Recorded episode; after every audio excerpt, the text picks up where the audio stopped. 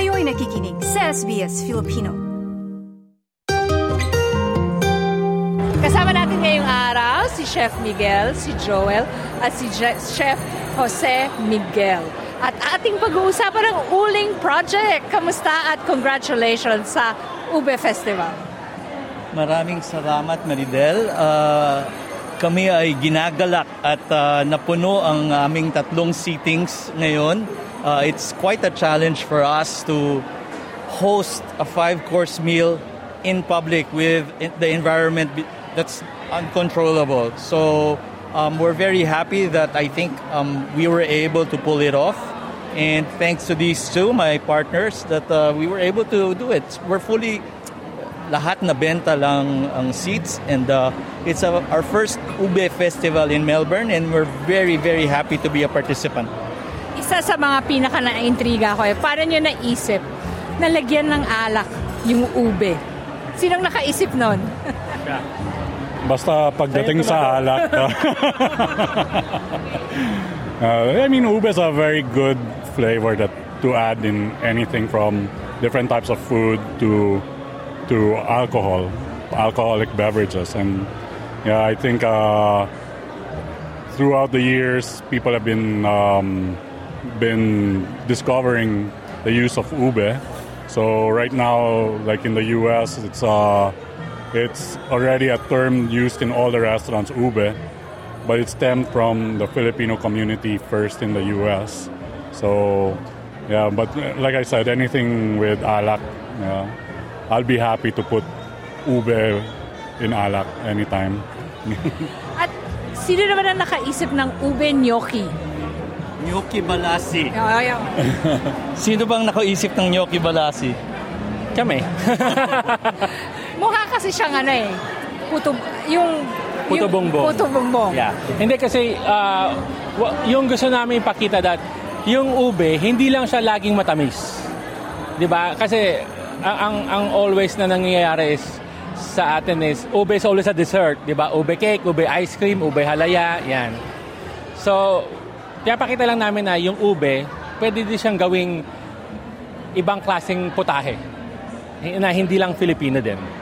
Yeah. At yung maganda sa inyong long table sa araw na ito ay napakita nyo na pwedeng isil pwede nating isilbi yung pagkaing Pinoy na hindi maramihan, hindi mass-produced. Yes. Yeah, totoo, totoo. So that's our that's our passion, ano, to elevate the Filipino cuisine in such a way that it's more palatable to a lot of other nationalities. So we're trying to put a twist in the in the Filipino food. So, yun, ma, ma, i- masasarapan din sila sa mga potahe natin. So, yun ang magic nitong dalawang to. Kakaiba yung plating.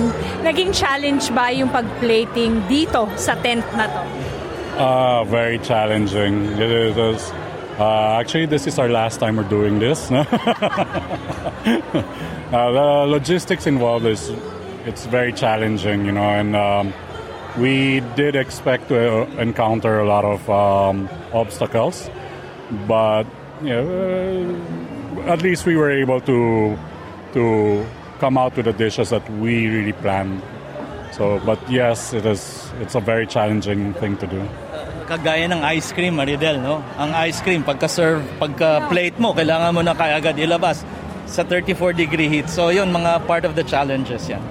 Kung ako ang isang negosyanteng Pinoy, gusto ko maglabas o magsimula ng isang kainang Pinoy, ang iniisip ko na clientele ko ay Pinoy.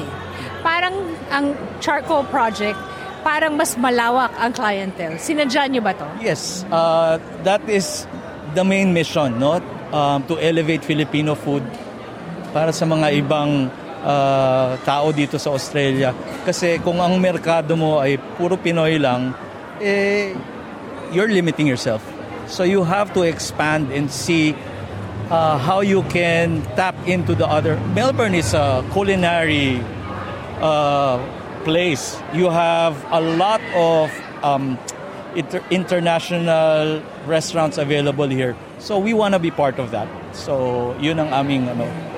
Pangkaraniwan sa komunidad natin, pag kumakain tayo at sinabi natin Pinoy food, bakit ganun iba yung lasa? Bakit ganun iba yung itsura? So ano yung reaction nyo kapag nagsuserve kayo ng, uh, ika nila ay may twist na Pinoy food? Gaya ng araw na ito, iba yung itsura niya sa pangkaraniwang plating na makikita ko sa handaan sa fiesta, sa birthday. Well, that's uh, that's part of like Joel said. That's part of our mission is to elevate Filipino food.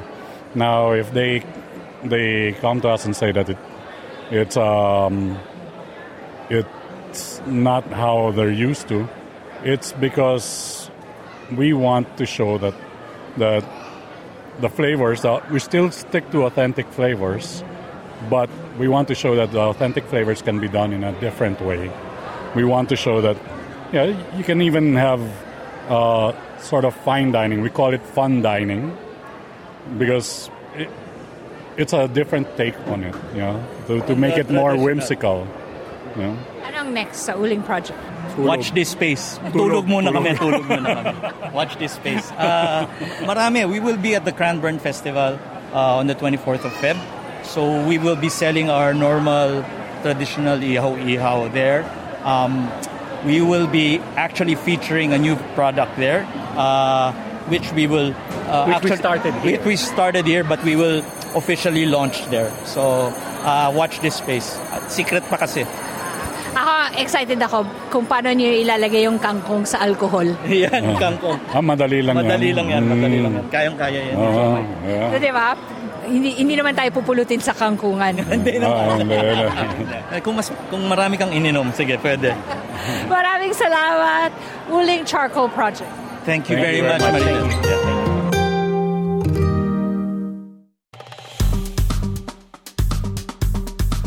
I-like, i-share, mag-comment, sundan ang SBS Filipino sa Facebook.